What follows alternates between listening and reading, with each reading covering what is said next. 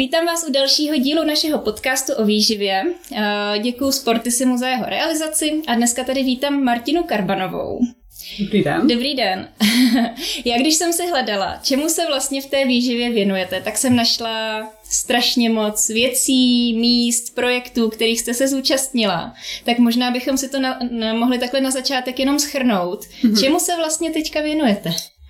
No, tak je pravda, že se toho eh, věnuju se jako spoustě nějakých činností nebo oblastí, ale asi teď je nutný říct, že úplně primárně jsem na rodičovské dovolené, už ne na mateřské dovolené, ale ještě, ještě pár měsíců rodičovské dovolené, mám malého chlapička.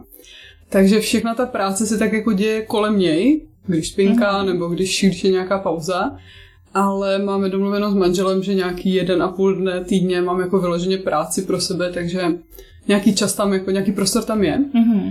A ten takový ten jako oficiální pracovní čas asi nejvíc teď věnuju firmě Vitadio, pro které mm-hmm. pracuju, což uh, asi posluchači nebudou znát, ale je to takové, eh, říká se tomu digitální terapeutikum, které pomáhá vlastně diabetikům druhého typu, aby měli lepší mm, život, vyšší kvalitu života, pomáhá se self-managementem. A já tam pracuji jako moje pozice je taková nevyjasněná, ale něco jako nutričně psycho, eh, psychoporadce, aby prostě ten produkt vypadal lépe, nebo aby se neustále vyvíjel, aby respektoval mm-hmm. potřeby našich pacientů, ale taky terapeutů a vlastně trhu. Jo, takže přímo s těmi lidmi tam nemáte konzultace. Mám uh, jakoby supervizorní konzultace s terapeutkami a já vlastně ty klienty sama o sobě taky řeším, ale mhm. ne v tom přímém kontaktu jako Jasně. one to ne. Já jsem totiž o Vitaldiu už slyšela. Mm-hmm. Vlastně Katarína, která s náma pracovala asi rok, tak mm-hmm. tam taky pracovala. Ano, ano. A teď... Pracuje. Pra- pracuje. pracuje. A teď vlastně jsme hledali nové nutriční terapeutky do poradny a taky jedna, jedna slečna, kterou jsme si vybrali, tak tam taky pracuje. Aha, tak to si tak nějak Takže je tam, je tam tolik nutričních, anebo to je náhoda? Jo, jo, jo, máme, eh, jsme na třech trzích, eh, v Německu, na Slovensku a v Česku, tak nevím, asi předpokládám, jste hledali jako kolegyně na Slovensko nebo do Česka, takže no. tam myslím si, že celkově třeba pět až deset terapeutek tak průběžně udržujeme. Takže tak to je, je dost, náhoda. Je dost možný, že jsme se strefili a je to vlastně spíš náhoda, ale v tom, na tom německém trhu jich bude jo, víc. Jo. A to jsou teda online konzultace pro diabetiky, jestli tomu dobře rozumím, že vlastně ne, nedá se to takhle jako zjednodušit na to, že by to byla konzultace, že ten pacient tam má vlastně tříměsíční až 12 měsíční program, ve kterém uh, nějakým způsobem funguje a může si vybírat řadu prvků může to vlastně do jisté míry uspůsobovat podle sebe, ale ty terapeutky tam fungují jednak jako uh, konzultantky, jako terapeutky, jednak toho pacienta nějak vlastně jako vedou, jednak mu uh, hlídají, společně s ním hlídají jeho jídelníček nebo řeší vlastně jeho uh, progres v životním stylu, v těch změnách toho životního mm-hmm. stylu a mm, víceméně ho tak jako podporují. To je ta naše největší snaha, je, aby vlastně byli podporou pro pacienta, aby on sám si mohl pomáhat. Jasně. A jak ten diabetik tam vstoupí? To, si, to se může každý registrovat? To zase záleží na tom trhu. Ptáte se dobře, ale jsou to už takové jako eh, detaily, nechci úplně jako posluchače tím zahltit, ale záleží opravdu na té zemi. Tak že možná zatímco, o tom Česku? no zrovna v Česku to je takový horší, protože mm, aniž bych kritizovala náš zdravotnický systém, tak nemáme úplně, nebo nesetkali jsme se s úplně jako velkou ochotou spolupracovat ze strany diabetologů, mm-hmm. na rozdíl třeba od toho Německa, kde Vitadio předepisuje zdravotní pojišťovna.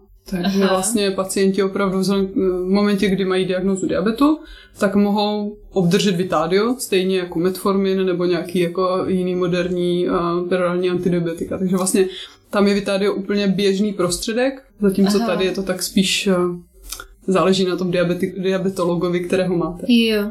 A ten diabetik za to platí nebo ne? Neplatí, Neplatí. za to v žádném případě. Ani jo, v Česku, je... ani na Slovensku, ani v hmm, Německu. Vždycky to je, hrazeno jinak, ale jenom v tom Německu je to opravdu jako bráno jako zdravotní prostředek, vlastně mm-hmm. podobnou certifikaci jo, to má. Jo, jo. Hmm. No já jsem ráda, že něco takového je. Mně se to moc líbí, mm. protože mám pocit, že když byl diabetik edu- edukovaný třeba před 20 lety mm. a od té doby se o tom, o tom moc nezajímal, tak... Uh, ano věří často hodně jako mýtům, jedou podle takových těch jídelníčků, který dostali nějaký nastavený množství sacharidů a třeba hmm. když se ten člověk dostane k nám do poradny, tak já si pamatuju jednu paní, která nehubla, protože se dostávala do hypoglykemii, protože si vždycky ubrala, ale nikdo jí nevysvětlil, že jako na to musí reagovat tím inzulínem. Hmm takže ona neustále přibírala, protože pak to musela řešit těma jako Coca-Colama a cukříkama a takhle. A vlastně já jsem byla první, kdo jí vůbec někdy jako řekl, že, uh, že musí na to reagovat i tím inzulínem. Našla si nového diabetologa, a pak se jí to nějak podařilo, byla spokojená, ale hmm. jako ten prostor pro tu edukaci diabetiků tady vidím obrovský. Jo, to, to s tím můžu jenom souhlasit. No, já samozřejmě, abych sbírala zkušenosti z lidu, tak jsem uh, členem uh, různých skupin na Facebooku, třeba různých diabet, jako skupin, jo. kde se združují diabetici. Nejsem tam jediná, už jsem tam poznala řadu kolegyň ale myslím si, že to je důležitý, protože tam vlastně vidíte, jaká je ta současná úroveň té edukace. Protože to není, že před 20 lety. Tam jsou lidi, kteří včera odešli od diabetologa s podobným papírkem, který no. se dává už 20-30 let. Jo, jo, jo. Takže je to, je to, eh, tak na jednu stranu je to pro nás výzva, že prostě spousta nutričních terapeutů um, se tím může prostě pomáhat, má pole působnosti. A na druhou stranu je to trošku smutný, protože samozřejmě ta péče by mohla být už na jiné úrovni. No jasně. No a když by teda byl ten ideální stav, že prostě je diabetik, nově diagnostikovaný, tak co byste mu doporučila prostě jako v ideálním případě, na co se zeptat toho lékaře třeba, nebo kam tak směřovat, aby prostě proběhla ta co nejlepší edukace?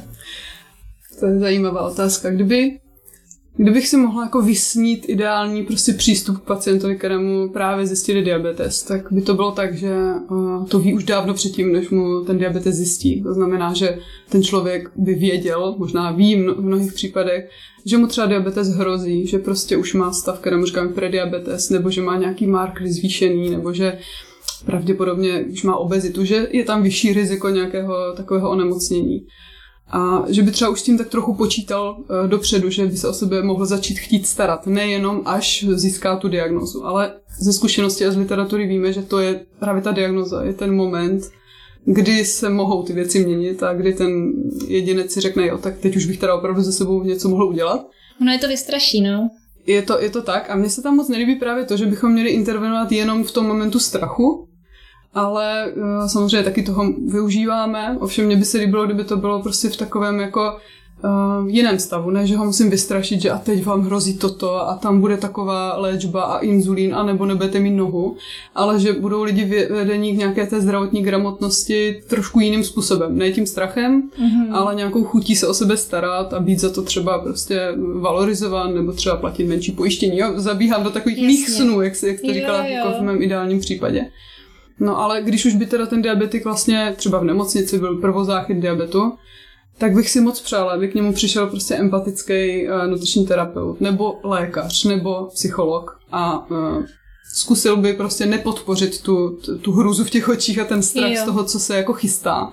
Ale naopak ještě teda využil toho posledního momentu, kdy se to dá hezky zvrátit, nebo kdy se dá prostě hezky intervenovat a říct mu, jako, tak podívejte, prostě teď tady máte takovéhle a takovéhle parametry. Ze zkušeností víme, že když eh, s tím nebudete nic dělat, tak je možné, že to prostě zajde tam a tam. Na druhou stranu taky víme, že když se s tím něco dělá, tak vlastně se vůbec nic nemusí dít, můžete všechno vrátit do normálu, můžete žít úplně normální, plnohodnotný život, bez léků a tak dále. A já jsem tady proto, abych vám zkusila pomoct touto cestou.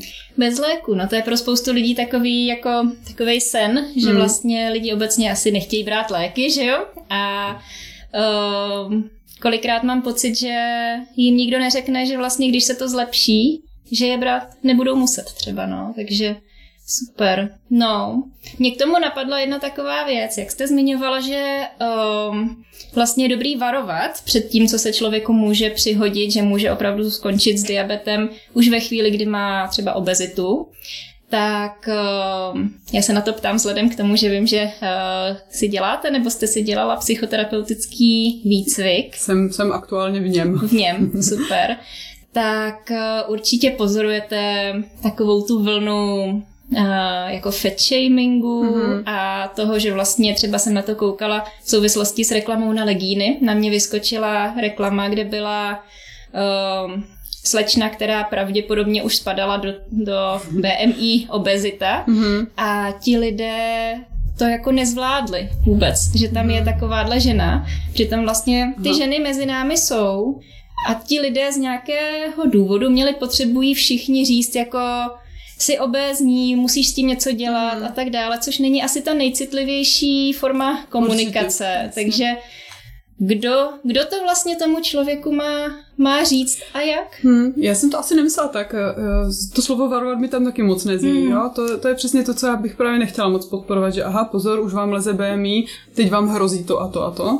Ale spíš tak nějak jako vést k tomu většímu jako vnímání svého zdraví a vnímání mm-hmm. zodpovědnosti za svý zdraví, že je přirozený prostě snažit se dodržovat jako nějaký zdravý životní styl a k tomu uh, vést lidi jako od začátku, od dětství, ale nejenom vést, jako poskytovat ty možnosti, protože je strašně těžký někomu říct, uh, měl bys jíst zdravě a potom prostě uh, koukat na prostředí, ve kterým on je do jakého supermarketu chodí, jaká reklama tam na něj svítí, co mají děti ve škole, co se dává ve škole k jídlu a tak dále. Takže spíš takový nějaký, to byl ten můj sen. No ta, ta nějaká jako komplexní uh, průprava k tomu, aby, aby to bylo snadný, nebo snadnější žít zdravě, než žít nezdravě. Mm-hmm. Tím jsme se třeba zabývali právě v českých prioritách, kde uh, jsem se účastnila jenom jednoho projektu. To bylo uh, rešerše na obezitu. A vlastně naše snaha byla najít, navrhnout nějaké řešení, jak by se mohla obezita řešit v České republice, v závislosti na datech o obezitě z České republiky. Mm-hmm.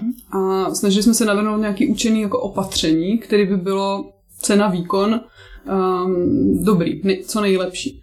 A právě z toho vycházelo, že ty, ty jednotlivé opatření, když se jenom jenom zaměří pozornost na obézní dítě, jenom aby si redukovalo um, kilojouly nebo jenom aby si zapisovalo jídelníček, tak je to jako s velkou pravděpodobností k ničemu. Mm-hmm. Že ta intervence musí být komplexní, ale musí být komplexní i na úrovni národní, nadnárodní a tak dále. To, yeah. to neudělá jeden terapeut, to musí udělat uh, celek, ta společnost. Takže mm-hmm.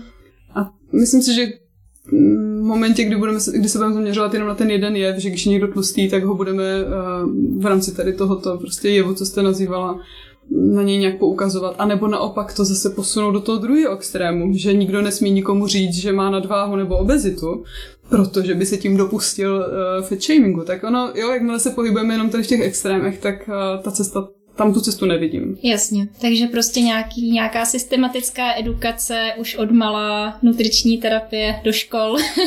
no to, to asi taky by nebylo to řešení. Já spíš myslím, hmm. že a zase v jiném nějakým projektu, co, co jsme dělali se studentkou, tak jsme si uvědomili, že vlastně hodně to, jak se stravujeme, nebo jak třeba stravujeme svoje děti, tak závisí na tom, jak, se, jak si věříme. Mm-hmm. Jakou máme, jaký máme pocit sebeúčinnosti, jakou máme sebedůvěru, jakou máme důvěru ve vlastní schopnosti, tomu se říká self-efficacy. A my jsme tam vyskoumali vlastně v rámci její diplomové práce, že maminky, které měly nízkou tu self-efficacy, obecnou, ale i tu vstaženou k jídelnímu chování jako mm-hmm. svého dítěte, tak tomu dítěti dávali méně kvalitní potraviny nebo uváděli, že mu dávali méně kvalitní potraviny a věděli toho o výživě uh, dítěte do jednoho roku méně. Aha. Takže nám to, jako pro nás to byl velký objev, respektive potvrzení naší hypotézy, že prostě opravdu je dobrý ty rodiče jenom needukovat. A stejně tak si myslím, že to je i u těch diabetiků, že není jenom o, nejde jenom o to, do nich jakoby spát informace a pořád uvažovat nad tím, že jim něco chybí, uh-huh. ale podporovat tu jejich vlastní schopnost si to řešit, dodat Jasně. jim tu důvěru, koukat na to, v jakém prostředí žijou. Jestli prostě nejsou smutní, jestli se teď, jestli teď doma neřeší rozvod nebo umrtí nějakého rodinného člena. A že edukace prostě pro ně teď nemá vůbec žádnou hodnotu. A ne si jenom očkrnout v nemocnici, jako ano, edukovala jsem pacienta na trojce. Jo, jo, jo. A pak říct, no, on před 20 lety už byl edukován a teď nic neví. A, a jakoby koukat na to takhle. Jasně, no. To možná spoustu lidí neví, že uh, ne každý nutriční terapeut, možná někdo jo, ale podle mě dobrý nutriční terapeut nedává jídelníček prostě od pondělí do neděle mm. v 8 hodin sněste tohle, v 10 tohle. A občas ti lidé mají taková očekávání, že to jako obdrží, mm-hmm. ale já jsem se asi nesetkala, že by to někdy někomu jako vyhovovalo, nebo mm. že by ho to vlastně něco naučilo. Že tam opravdu ta edukace by měla být o tom jako toho člověka naučit si s tím poradit, mm-hmm. ale aby to vycházelo z něj a ne z nějakého papíru se seznamem potravin. Velmi, velmi pravděpodobně. A my totiž možná často ani my sami nutriční terapeuti nevíme, že nejsme nutriční poradci, že tam v tom Jasně. názvu máme slovo terapeut. Takže možná někdo si řekne, tak ano, já jsem v psychoterapeutickém výcviku, jak to vidím takhle, ale to není jenom tím psychoterapeutickým výcvikem. My jsme vlastně i jako nutriční terapeuti cvičení, nebo měli bychom být vedení a cvičení k tomu, že prostě máme poskytovat terapii.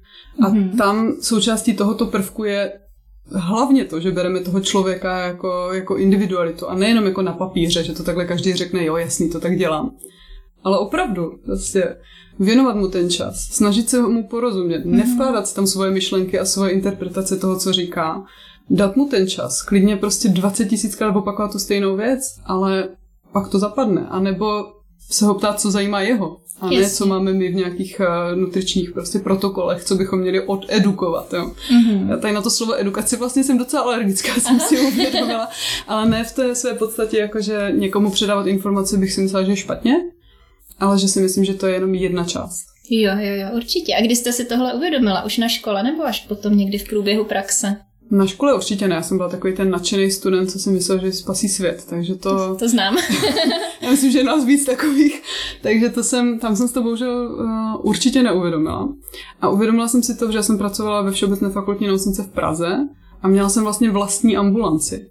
A myslím si, že to je obrovská výhoda a i obrovský jako peklo naraz, protože tam nemáte nikoho, kdo by mm-hmm. vás korigoval. Jo, jo. Ani korigoval vaši namyšlenost, že prostě to děláte výborně, ale ani jako vaše zoufalství, když zjistíte, že to výborně neděláte. Jasně. A já jsem prostě potom vlastně si uvědomila, že jako vím, že těm lidem předávám velmi dobré informace, že se neustále vzdělávám, chodím na konference, sama tam přednáším, ale že mi to nefunguje, že ty lidi prostě nehubnou tak, jak bych potřebovala, nejsou tak spokojení, nebo cítím, že to jako neladilo tak jsem nějak to začala zkoumat a našla jsem si motivační rozhovory, ten takový jako dílčí jo, jo, výcvik. četla jsem. a vím, že právě řada mých kolegů tam potom, nebo i přede mnou, včetně Editky, tak to absolvovali. A to mě jako otevřelo oči, jakože nejdřív jsem se tomu strašně bránila, i si pamatuju, že jsem Honzovi, tomu lektorovi, jako říkáš, takhle to určitě jako nejde u diabetiků a tak, ale pak jsem si uvědomila, že vlastně jo, že mají Jasný. pravdu, že opravdu uh, musíme prostě se víc podívat na toho klienta a ne tam být v té roli toho experta. A jak jsem to začala praktikovat pomalu, pozvolna, tak mi to začalo jako, nechci říkat líp jít, ale já jsem se v tom cítila líp, jako přirozeněji, uvolněněji, nebyla jsem tak vyčerpaná po těch uh, x hodinách v ambulanci. Mm-hmm. A vzhledem k tomu, že mě to fakt sedlo, tak jsem vlastně si vyhledala ten psychoterapeutický výcvik, který respektuje to stejný, protože to, ten, který dělám, vlastně z toho ty motivační rozhovory vychází.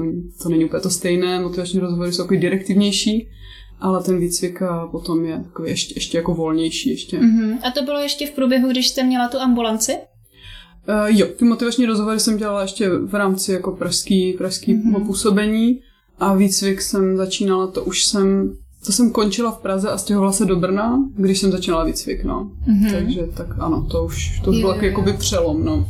Jo, já se na to ptám, protože spoustu nutričních terapeutů takhle mm. dělá, jako že, že tam jsou sami. Že mhm, vlastně mm, je málo tak. prostředí, mm. kde, kde nás je víc. Mm. A já jsem vlastně ráda, že v Nehladu už nás je tolik, protože jo, to jo. je jako skvělý to řešit s těma lidma. A prostě včera jsem měla pána, já jsem po té konzultaci byla úplně zoufalá, říkala jsem si, když já jsem mu jako nic vlastně neřekla, já nevím, tak jsem napsala do skupiny a jenom holky k tomu napsaly, jo, a ptala mm-hmm. se na tohle, na tohle, no, já bych ještě tohle, napsala jsem mu mail a ten pán najednou vlastně říkal, jako, že jo, děkuji, že jsem mu v tom udělala mm-hmm. jasno. Jo, jo, že už to sedlo. Jo, že už si to sedlo trošku mm-hmm. a fakt to bylo o tom, že prostě jsem se měla na koho obrátit, mm. takže eh, vlastně vám pomohl ten, ten psychoterapeutický výcvik nebo ty motivační rozhovory, že to nepřišlo jako od kolegy nebo kolegyně mm. jako z nutriční terapie, ale spíš jako z té psychoterapeutické stránky. Spíš jsem si jako já sama nějak jako sebereflexi uvědomila, že takhle mi to jako, že takhle bych prostě vyhořela asi za, za pár dní, v té době už asi pár dní, ale uh, potom ještě těsně, než já jsem z Prahy odcházela, tak tam už vznikala výborná věc, že celý, uh, celá vlastně VFN pod vedením Lucky Růžičkové, tak uh, byly zavedeny takový jako něco jako nutriční semináře. A to byla taková vlastně první jako psychohygiena pro nutriční terapeuty, že mají možnost se někde setkat. Jasně. A sice to bylo hodně jako vedený kazuisticky, že docent Nová, který ho asi taky Jasně. znáte, tak ten to jako vede s, Ruži, s Ludkou Ružičkovou a vedou to tak, že každý, každý ten terapeut si přinese nějakou kazuistiku, ale i tak je tam nějaký prostor pro to sdílení. A já jsem si uvědomila, že tady toto hrozně chybí, takže to je i jako jeden z mých takových projektů do budoucna, že bych chtěla jako združovat terapeuty klidně online aby právě jsme měli tu možnost, jo, mm-hmm. se mhm. jako vypovídat jo, jo, jo. z něčeho a prostě klidně se tam pobrečet, tak to máme těžký, jo. a nebo naopak si říct, hele, co děláš, tak to máme všichni takhle, tak mu řekni toto, jo, nebo a, a zase někdo řekne třeba, to je nesmysl, takhle to nedělá, ale nějaký takový sdílení. To teď prostě. taky zavádíme, no, s holkama, že vlastně se budeme takhle potkávat a přesně jako... To by mělo být všude. Hmm. Určitě souhlasím, hmm. no. A k tomu mě napadá, že vlastně ČANT, teda Česká asociace nutričních terapeutů, začala taky pořádat takový setkání. Tak to je něco, co. To je něco trochu jiného. To jo. je zrovna z hodou okolností pod mým palcem, takže o tom něco vím. A uh, tam se snažíme jako Jestli, jestli, jestli máte na mysli čantotéku a celý tady ty jako... Já jsem byla na tom prvním onemocněčním stravování. Ano, ano. a teď no. z okolností včera byl druhý o výživě kojenců. Uh-huh. A ten byl perfektní, tam byla Dana Hrčířová a Marcela Floriánková a prostě to jsou odborníci na svém místě, takže myslím si, že to proběhlo jako velmi dobře. A to, ano, to je jako taky ta, ten, tento jako cíl je podobný, akorát tady kromě toho sdílení chceme i předávat informace, chceme, aby byl prostor pro sdílení informací a pro nějaký takový jako další vzdělávání, protože pro nutriční terapeuty, pokud vím, tak toho zase tak moc není. No. Když to, o čem jsem mluvila já, je spíš opravdu jenom prostě potkat se, a říct si klidně, prostě mám to těžký a potřebuji prostě říct, že to dělám dobře, potřebuji nějaký jako trošku empatický porozumění a, a přijetí. Jasně. No, tak to zní hodně psychoterapeuticky. A klidně nemusí být. No, klidně tam nemusí být ty prvky jako nějaký jako ustálený, ale spíš prostě takový jako svobodný prostor, kde není žádný docent Novák, není žádná vedoucí nutriční terapeutka, takže můžete i třeba přiznat, že něco nevíte. Jasně. A nikdo vás za to jako nebude, ne, nebudete někde jakoby peskovaná za to, nebo mít pocit, že byste měla vědět. A mm-hmm. takový vlastně, vlastně každý druhý, eh, každá diagnoza má nějaký svoje fóra tak my nutriční sice máme nějakou svou facebookovou stránku, ale jako to, to tady chybí. No, to nějaký, je pravda. Hmm. Nějaký takovýhle jako prostor hmm. pro sdílení. Já tomu říkám bezpečný prostor pro, pro sdílení. No, no, no. Jo, je pravda, že ta škola člověka připraví jenom jako na část toho povolání, mm. ale taky vnímám, že hodně těch věcí potom prostě přichází v té praxi mm. a že ta škola mě třeba nasměrovala jako kde hledat. Nebo kde nehledat, jakože mm-hmm. opravdu je potřeba číst prostě zahraniční studie, zdroje, koukat se na stanoviska odborných společností. A je třeba oblast výživy, kde teďka z fleku bych prostě k tomu nedala dohromady nic, mm-hmm. ale když najdu nějakou přednášku ze školy, tak vím, že se můžu podívat tady na tu společnost, nebo to právě Jasně. lze dohledat, takže určitě je super tady to taky nahlas říct, že prostě nutriční terapeut každý nemusí vědět všechno a nemusí mm-hmm. se orientovat úplně ve všem. No, to je zajímavé, protože myslím si, že řada kolegů, kteří pracují v nemocnicích, tak s tím to třeba můžou bojovat, že mm-hmm. můžou cítit takový jako tlak, nebo vím, že někteří cítí takový tlak uh, z vedení, nebo od lékařů, nebo od uh, jiného personálu, že jako by vlastně měli se orientovat v celé té problematice výživy. Ale to je úplně absurdní, protože no, to, to by znamenalo prostě se orientovat úplně ve všech onemocněních Jasně, že, jak říkáte, každý jako aspoň trošičku něco k tomu víme, ale nemyslím si, že prostě to je dobrá, dobrý směr. Měli bychom se spíš trošku specializovat. Hmm. No a když se dostáváme vlastně k tomu, co se člověk naučí na škole, tak byla jste spokojená s tím, co jste se naučila na škole, nebo hmm. je něco, k čemu třeba byste měla výhrady, že by mělo být lepší? Hmm. Ono se to mezi tím asi taky hodně posunulo, že jo? Jak teď přemýšlím, do kterých vod bych měla a neměla střílet, a, tak vzhledem k tomu, že sama se teď na té výuce, uh, už dlouhou dobu se na výuce nějak podílím. Ale v Brně, ještě, jo? Nebo... I v Praze jsem Aha. se na ní podílela, v době, kdy jsem tam byla ještě za studia, třeba magisterského studia.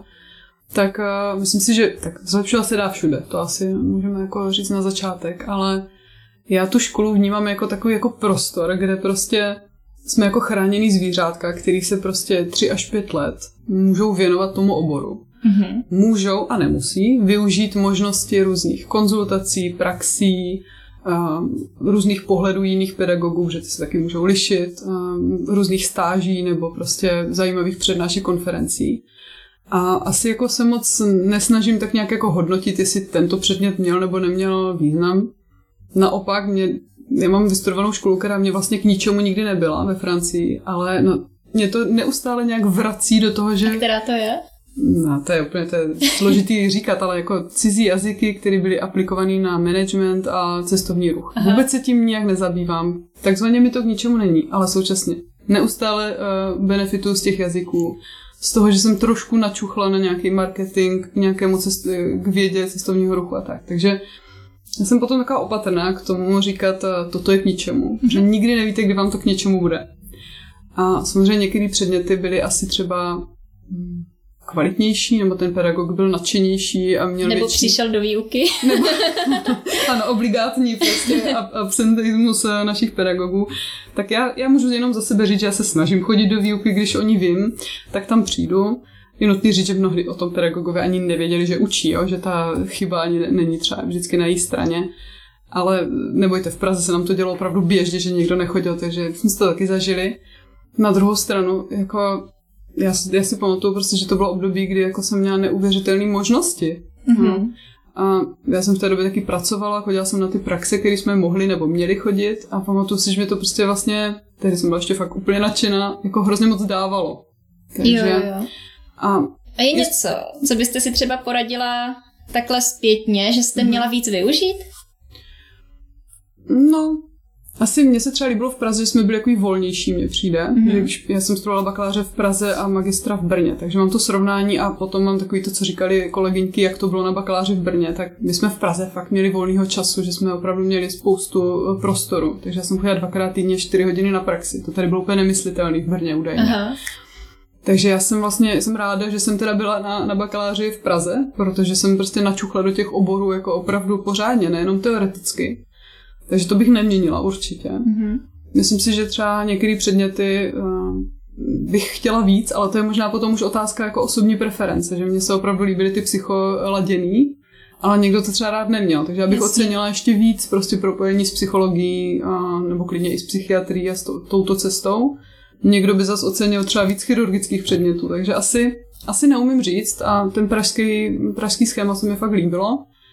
A brněnský magistr potom byl super, protože už jsem za sebou měla uh, toho bakaláře, už to bylo jako jiný. Nevím, jak dalece by se mi líbilo být ve škole od rána do večera, což tady v Brně uh, bylo, bylo spíš, ale zase ti studenti jsou připraveni úplně jinak v té teoretické rovině. To my v Praze jsme prostě opravdu mohli jenom závidět. Jo? Jako mm-hmm. Ty základy jsou prostě podle mýho soukromého názoru mnohem lepší. Takže zase jo. jde to opravdu jako to, to, co je pro vás důležitý, tak podle toho by se to rozhodovalo. No. Jasně, ono je možná dobrý si vyzkoušet obě ty školy, mm. že třeba nakombinovat to a jít na bakaláře tam a na magistra jinam, tak, no. protože tam jsou jiný vyučující a člověk zase od nich načerpá něco nového, protože tak. se můžou taky let kdy opakovat, to, co už říkali na bakaláři, tak jenom trošku rozvedou, mm. ale pokud máme úplně někoho jiného, tak nám zase dá jiný náhled. Jo, taky to vnímám a mě třeba opravdu, já jsem takový spíš, bych asi řekla, méně jako uh, technický typ nebo víc takový volnomyšlenkářský typ, takže mě fakt vyhovovalo to, že jsme měli víc toho volného času na ty praxe a na, na různý jako praktika a tak, než jenom teda té teorie, ale musím přiznat, že mi to někde potom chybělo, ta teorie. Jasně. Jo, takže hmm. je to opravdu jak co každému vyhovuje. Jo, jo, jo. No, s těma praxema taky, taky vím, že jsem hledala třeba praxi v obyčejný nutriční poradně. Hmm. A jednak tenkrát fakt mi přišlo, že vůbec nebyly, kdyby prostě hmm. byl nutriční terapeut a radil normálním lidem z, z davu, řekněme, a ještě nás třeba vzal na praxi. Takže já jsem byla na jedné praxi u takové paní, která sice to nějakým způsobem měla vystudované, myslím si, že to byla nějaká veřejné zdraví na třetí lékařské fakultě, co už pak se nějak měnilo, mm-hmm. nebo nějaký mm-hmm. takový obor. Mm-hmm. A ta dávala prostě jídelníčky ze šuplíku. Ta tam měla soubor v počítači, tam bylo to nadepsané žena, muž, tak jenom místo žena napsala paní Vomáčková, dala to paní Vomáčkový a Jasně. paní si s tím nějak naložila a to jsem z toho byla teda hodně zklamaná, protože jsem myslela, že vlastně to takhle nefunguje u někoho, kdo třeba má nějaký vzdělání z lékařské fakulty. Zjistila jsem, že to tak lidi opravdu dělají. Hmm. A vlastně jsem se nedostala za studia k nikomu, k nikomu, kdo by to dělal jako tak, jak bych to chtěla jednou dělat já tenkrát. Jo, že jako jste neměla tolik vzorů vlastně v té No, době. no, no. A tak věřím, že teď už těch vzorů je taky víc, že teď už určitě. náš obor je mladý a neustále vlastně vznikají a vznikají, nebo vychází noví absolventi, otevírají si třeba své poradny, jako vy, a potom berou studenty na praxi, nebo prostě um, v nemocnicích se taky rozšiřuje. asi se to nedá úplně soudit, jestli to zlepšuje nebo ne, ale věřím, věřím v to. Prostě věřím taky v to, že nás musí být víc těch, kteří věříme těm studentům, že prostě to budou chtít dělat a že, to, že v nich ten potenciál je a že, eh, že na to mají. Mm-hmm. Jo, jo, určitě. No a teď jsem něco chtěla říct a úplně mi to, úplně mi to vypadlo. Jo, že vlastně mi přijde i důležitý podpořit ty studenty, co jsou teď, v tom, aby do toho šli a že tak. když se budou snažit a když budou motivovaní a prostě půjdou třeba za těma svýma vyučujícíma, zeptají se ať už na praxi nebo na cokoliv, tak eh, věřím tomu, že v tom oboru uspějou. No a já mám pocit, že to teď se tak docela daří. Já jsem nedávno učila páťáky, tak jsem si jich ptala, taká moje jako obligátní otázka, jako je vlastně, jak třeba co, kam směřují, co jako je zajímá, jak to vidí. A mám pocit, že dřív jsem dostala takové ty odpovědi, které byly plný takového nějakého zoufalství nebo takového nějakého, takové rezignace, jakože po tom pětiletém studiu. A teď jsem slyšela snad polovinu těch studentů, že uvažují opravdu o klinické praxi, a další polovina buď už někde pracovala, třeba v nějakých poradnách, anebo, nebo na nějakých projektech, které prostě tam měli zavzatou výživu, a nebo zvažovala, že by si otevřela svoje poradny, nebo, nebo třeba i na Slovensku, kde ta situace ještě trošku jiná. Hmm trošku obtížnější. Takže mě to spíš tak jako eh, nadchlo a prolilo nějakým takovým optimismem, že to vlastně není tak, eh, že jsme je neudolali a nezničili za těch pět let. A, jo, jo naopak třeba se v nich jako zrodila ta radost jako něco takového dělat. Jasně, no. Pamatuju si takhle, nevím, jestli to bylo v druháku nebo v třetíku na bakaláři, kdy jsem svý spolužičce říkala, že bych chtěla jednou mít vlastní poradnu. A ona mi řekla, no ale to ti nevyjde, to já jsem měla známou, která si taky otevřela vlastní poradnu a jí tam nechodili lidi, tak zase zavřela. A to bylo pro ní jako vyřešeno. tak já jsem si říkala, to je taková škoda. Jako ty lidi chtějí někam jít, oni chtějí poradit, oni o té výživě jako neví, ale neví za kým jít. Já si myslím, že je důležité, aby to někdo dělal prostě z radosti. Jakože pokud hmm. už jste ve druháku věděla, že chcete mít poradnu a evidentně se vám to podařilo, velmi, da, eh, velmi daří, tak to prostě má smysl. Jste přesně ten člověk, který to měl dělat. Pokud právě spolužečka už měla takhle jakoby eh, deterministicky, hmm. že to prostě je úplně naprta, nejde to hmm. a vlastně taky jedné kamarádce se to nepodařilo, tak to je prostě mindset, který um, je dobře, že s tím vlastně tu poradnu neotevírá. To je pravda. Jo? A na druhou stranu už někdo prostě ví, že, nebo to nemusí být od, od narození takový sen, ale prostě nějak se to jako zrodí, že toto mi dává smysl. Tak já věřím tomu, že se to prostě vyplní. Hmm. No. Hmm, hmm. Dobrá, a teda, vy jste říkala, že jste učila v Praze, nebo podílela se na té výuce a teď jste v Brně. Taky se podílíte na výuce. Jo, podílím. Tak jak to, jak to šlo? Vy jste byla na doktorátu Doktora na tom jsem, ještě ten je teď přerušený eh, vzhledem k mateřské, ale na tom jsem, na tom jsem ale v Praze. Aha. A, ale ta výuka ta, ta vždycky šla mimo doktorátu, vůbec s tím jako nesouviselo a teď vlastně učím velmi okrajově, protože jsem na té mateřské, ale i tak vždycky se to týká nějaké komunikace uh, u nějakých uh, chronických onemocnění, no, takže mm-hmm. diabetes nebo obezita, to jsou takové jako hlavní asi oblasti. Ale teď mě čím dál tím víc dává smysl jako neřešit eh, obezitu nebo diabetes, ale spíš prostě opravdu jako ten přístup k tomu pacientovi. A myslím si, že v tomto, a vidím to i v komunikaci s těma studentama, že to je prostě pole, který jako není moc oraný. Sice máme, třeba tady v Brně jsou je vyloženě předmět motivační rozhovory, který uh, vede uh, jeden výborný pan doktor, ale je to málo, je to prostě jeden, jeden dílčí předmět a je to takový, že se to tak jako nahrká, trošku si to vyzkouší a pak se na to zase zapomene. Že ti studenti vlastně ví, že něco takového slyšeli před rokem, před eh, rokem a půl, ale aktivně to nepoužívají, protože nemají kde. Jasně. Takže já na to vlastně teď tak nějak jsem si sama vymyslela, že na to navazuju právě ve čtvrtáku nebo v páťáku a zkoušíme, eh, zkoušíme si to. Zkouší mm-hmm. si oni podle toho, co, co se domluvíme, nebo co je příhodný pro tu danou skupinu, třeba si nahrát nějaký rozhovor s kamarádem, s kolegou a zkoušíme se koukat, co tam vlastně jako, jak to působí na ostatní, jestli to vnímají jako uh, příjemný, empatický porozumění, anebo jestli to vnímají jako moc jako direktivní a že, uh, jaký jsou tam ty prvky těch motivačních uh, rozhovorů, co tam bylo zachováno z těch podmínek a tak dále. A to si myslím, že potom vlastně vždycky ty zpětné vazby jsou, že to dávalo smysl, mm-hmm. že je to někam posune, nebo že si třeba něco uvědomí a vždycky mě těší, že to být jedna nebo dvě nějaké jako věci, nějaký střípky, které si pak třeba odnesou i jako do běžného života. Jasně. Jo, že to nemusí týkat vyloženě konzultací s pacientem. No já teda musím pochválit brněnský absolventy, protože když jsme teďka hledali někoho novýho, mm-hmm. tak jsme chtěli kazuistiku zpracovat. Mm-hmm. A to byly teda takhle náročný. No. a ty brněnský kazuistiky byly moc dobře zpracovaný. Jakože tam byl patrn dost výrazný rozdíl, mm-hmm. že třeba ty studenti nebo absolventi i tu paní vlastně pochválili za něco, mm-hmm. že to nebylo jenom o tom, jako tam byl McDonald's třeba, mm-hmm. takže to nebylo jenom nevhodné, Aha. ale že třeba poradili jako, co by paní mohla dělat, aby třeba se lépe najedla během celého dne a nemusela to Přesný. řešit tím fast foodem a nejenom jako jí sprdnout za to, že šla do fast foodu, protože to je taky to, co ten člověk podle mě než jde za někým si poradit s výživou, tak on se podle mě jako bojí, Přesně že tak. ho někdo za něco bude prostě trestat, že ho někdo sprdne, že na něj bude jako naštvaný, když to nedodržuje. On vychází z reálné zkušenosti, protože toto no. se mu běžně děje. Kamkoliv Jasně. přijde, tak dostane sprdunk, přesně jak říkáte. A já vedu přesně studenty k tomu, že ano, je dobré předat informaci. Ano, vy jste experti na, ži- na výživu. Ale ten člověk je expertem na svůj život. On prostě přesně ví, co se mu teď děje v tom životě. A on ví, že ten McDonald je špatně. Mm-hmm. To jako je, eh, byla by opravdu hloupost z mýho pohledu si myslet, že běžný člověk, vy nebo já, nebo pacient, nebo kdokoliv, si myslí, že McDonald je zdravý. Mm-hmm. Jo. Je potřeba se podívat na ty důvody, proč si ten, eh, teď jsme tak jako si vzali do pusy McDonald, ale vlastně jakýkoliv jako fast food nebo jakoukoliv nevhodnou potravinu. Mm-hmm.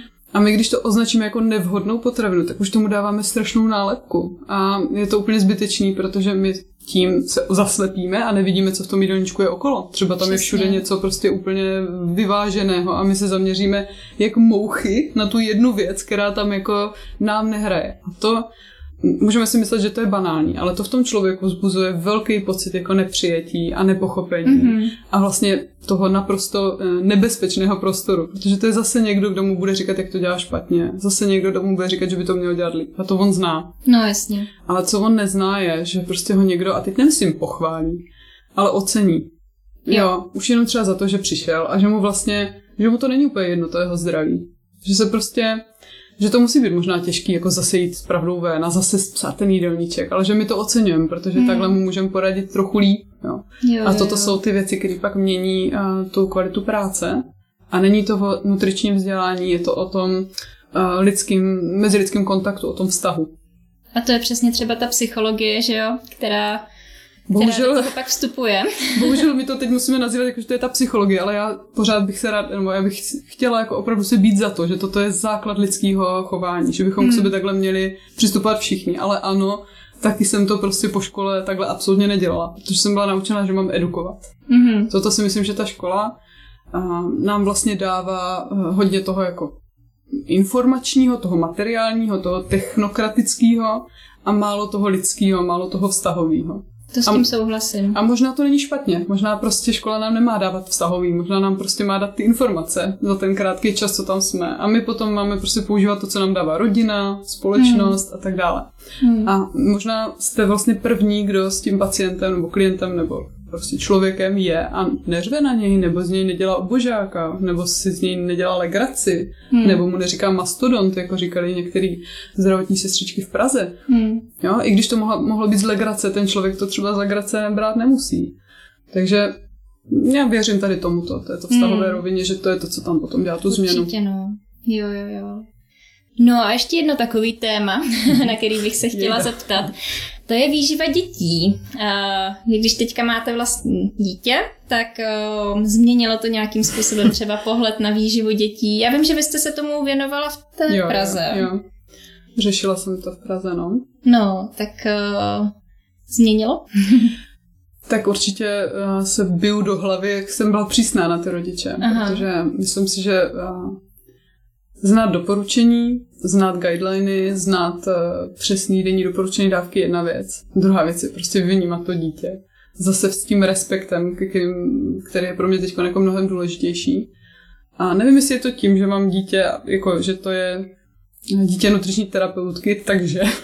Ale prostě uh, můj syn to dělá všechno jinak. On prostě skoro nejí, není vůbec neprospívající skoro by člověk řekl, že je bretarián, jo, jako, takže já vlastně uh, nemám ani podklad pro to, že, bych to, uh, že by to v té praxi u nás takhle fungovalo, tak jak to je na těch, v těch doporučeních. Trošku jsme všechno dělali tak nějak jako jinak, protože podle guidelineu to moc nešlo. Mm-hmm. Takže já jsem se vlastně musela nějak odpoutat od toho dodržovat nějaké tabulky a velice se mi ulevilo. A tím nechci nabádat k tomu, že jako doporučení jsou špatně, jenom uh, hodně jsem jako slevila z toho, jak, jak je nutné něco prostě striktně dodržovat. Ale uh, vlastně, co je tam pro mě důležité, je zase uh, to, co jsme vyskoumali v té diplomce a to, čemu se jako chceme věnovat uh, s kolegyňkou Katkou Zemanovou, právě podpora matek v tomto období, kdy mm-hmm. myslím si, že to je jedno z mála období, který jako je takový společností zneuznaný a současně je takový jako hezký období, že prostě jste teda na té mateřské, na té dovolené, ale těch informací, které máte, je nepřeberné množství, mm-hmm. podpora veškerá žádná, Zatímco jako eh, na každý vozítko, co chcete řídit, prostě děláte roky řidičák, tak eh, na to, že máte vychovávat celou novou jedinečnou bytost, vám jako nikdo skoro jako nějak nepomůže. A myslím si, že se to odráží i na tom, jak potom jako je reálný to dítě stravovat a jak jako je reálný prostě být v klidu u toho. Takže asi tako jako ze široka odpovídám na tu otázku, že kdybych teď měla tu ordinaci znovu, tak by byla asi jako mm, doufám, že o hodně víc empatická a e, chápající k těm rodičům. Jasně. No. Jo, jo, jo. Ale nutno říct, že já jsem tam měla uh, jako úplně ne, neprůměrné děti. Jsem měla prostě neprospívající, vlastně tělesně, mentálně postižené děti, děti s poruchami příjmu potravy, s diabetem, takže je to, je to hodně specifické. Mm-hmm. No, takže já mám taky teda ten pocit, že často rodiče už prostě z principu, že to jsou rodiče a mají strach o to své dítě, mm tak kolikrát jsou mnohem víc ve stresu, než by museli, hmm. ohledně té výživy a celkově. Já teda se výživě dětí osobně nevěnuju, ale uh, nějakým způsobem to u nás ano, máte. zaštiťujeme. Takže to je takový, čeho jsem si všimla. Že hmm. prostě kolikrát je to o tom uklidnit toho rodiče, že to zvládne. Jo. Že to dělá dobře, nebo dělá to nejlíp, jak umí. Nejlíp, jak umí, to je ono. Jo? Jako dobře to my nevíme, jo. Ale mně se líbí jeden autor, říká, eh, popisoval takový good enough koncept. Mm-hmm. Jo? Že jako si nejlíp, jak umím v ten daný čas. A to vlastně i vztahuju třeba k našim rodičům, že taky dělali chyby, stejně jako já teď dělám Jasně. chyby a syn mi to ve 30 vyčte. Tak uh, prostě dělám to nejlíp, jak teď umím. Jo. A myslím si, že rodiče, eh, dnešní rodiče mají, a i ti včerejší, mají nevýhodu v tom, že prostě už nežijeme eh, v těch vícegeneračních domech. Máme málo jako toho zázemí okolo sebe. Současně chceme pracovat, chceme být dokonalí, chceme prostě nějak udržovat krok ze společností, takže je tam jako hodně tlaku a málo úlevy, málo podpory. Hmm. Takže mm, to si myslím, že taky chybí a my se na to budeme soustředit s kolegyní právě v rámci toho projektu, který, který budeme rozjíždět že prostě nějakým způsobem ty maminky podporovat, aby prostě měly informace, ale současně vedle toho hned bylo, že jako ale děláš to nejlíp, jak umíš, jsi dobrá, prostě neřeš, jo, nesrovnávej se s Pepičkou od naproti, protože tato má úplně jinak ten život. Jasně. Jo. A není dobrý se podívat, se srovnávat jenom podle nějakého jednoho viditelného znaku. Hmm. No a když bych byla takhle maminka, která tápe v té výživě dětí, tak eh, kam byste mě třeba odkázala? Jako kde hledat ty informace? Protože jako člověk, když otevře internet, mm. jste říkala, že jste v nějakých skupinách, já jsem taky v nějakých skupinách, takže taky sleduju, co jako lidé řeší tak to je kolikrát jako peklo. Jo, jo no. No včera zrovna, jak byl ten webinář, tak tam právě diskutovali dvě kolegyňky, myslím Eliška Pivrancová a, a Lucka Giemo, no tak nějaké, jo, jo. jo nevím, jak to vyslovuje to jméno, jak si omlouvám, jestli nás slyší tak uh, ty zrovna právě řešili, že zas až tak tolik nutričních terapeutů, kteří se zabývají dětmi, není, ale já vím a, a taky současně zmiňovali, že ale zase tak málo jich taky není. Takže uh, jenom tak nějak z toho vyplývalo, že se o nich možná málo ví, mm-hmm. že by bylo dobré uh, v rámci odbor těch profesních společností uh, třeba nějak ty kontakty jako regrupovat a prostě dát uh, někde, aby vysely na webu, aby prostě rodiče měli možnost se podívat, aha, tak tady v Brně, tady v Praze mám tři terapeutky, jo, nebo tady je takovýhle Instagramový profil, který prostě poskytuje nějaké informace a kde můžu diskutovat a tak. tak mm-hmm. Asi touto formou si myslím, že je jako docela dobrý, aby ty projekty vznikaly, ale současně se o nich dávalo uh, vědět. Jo, jo, jo. Takže spíš prostě podpořit ty už existující Jo, já vím minimálně o pěti Instagramových profilech, které mají x tisíci sledujících, takže někde prostě ty, ty rodičky o tom ví, jako hmm. někde navázaný jsou. Jo. Jo, jo, jo. Zase prostě mm, nemůžeme úplně spasit svět. Jestli někdo ty informace neumí odlišit, tak uh, to zase taky není úplně úkol jako nás, aby se to všechno hmm. učili. Jo? Ale já, to, já věřím, že prostě každý má dělat tu svou práci tak nejlíp, jak umí a prostě to samo hmm. se to jako hmm. musí poskládat. Jo, jo, takový můj dojem teda, možná to je jenom dojem, ale je ten, že vlastně tím, že nás ta škola podle mě úplně nepřipravila na tu výživu dětí, mm-hmm. a, nebo rozhodně jsem po škole jako si byla jistější ve výživě dospělých než Aha. dětí, mm-hmm.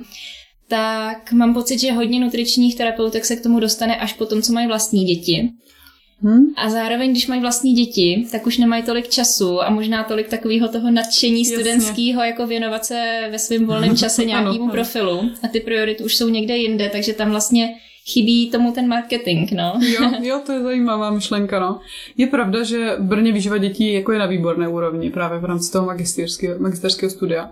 A myslím si, že tak jako v hlavě prolítávám ty profily, tak to jsou brněcké absolventky, až teda na, na uh, vás, v tom v nehladu děti. Tam vím, že jsou to spíš asi pražský.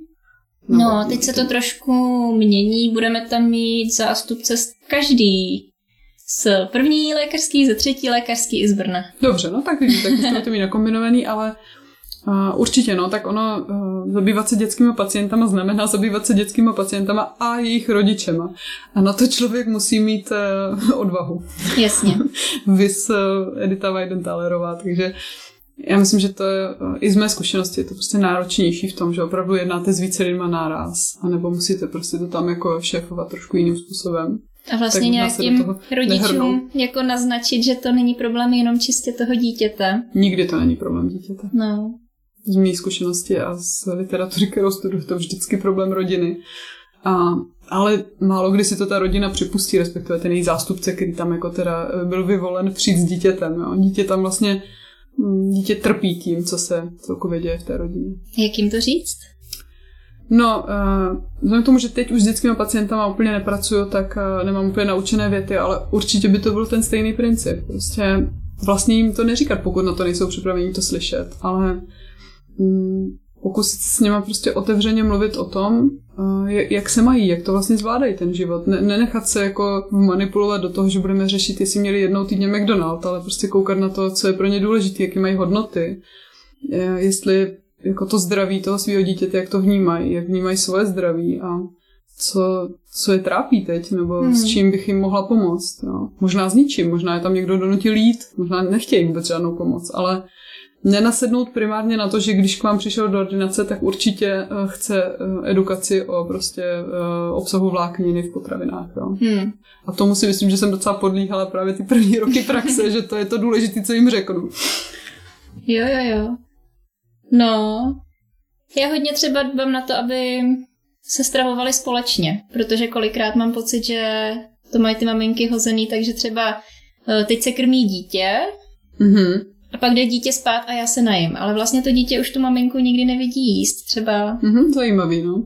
Možná maminka nejí, protože sama uh, trpí ortorexí nebo anorexí, nebo prostě obecně trpí tím, že nemá čas a zanedbává se, když je no. na mateřské. Co maminky no. zakazující cukr? no já k ním určitě nepatřím, ale mm, teď, teď něco s, mě, s tím cukrem mě to triggerovalo úplně nějaké zajímavé věci, ale to už se bohužel nespomenu. Já jsem dlouhodobý obhájce jako cukru z ovoce. I u diabetiků, to můžu říct úplně veřejně. Prostě velice mě dráždí, když někdo tvrdí, že diabetici nemůžou jíst ovoce, když dráždí je silný slovo, ale spíš se tomu smějou, že to není vůbec podložený ani na datech, ani na ničem.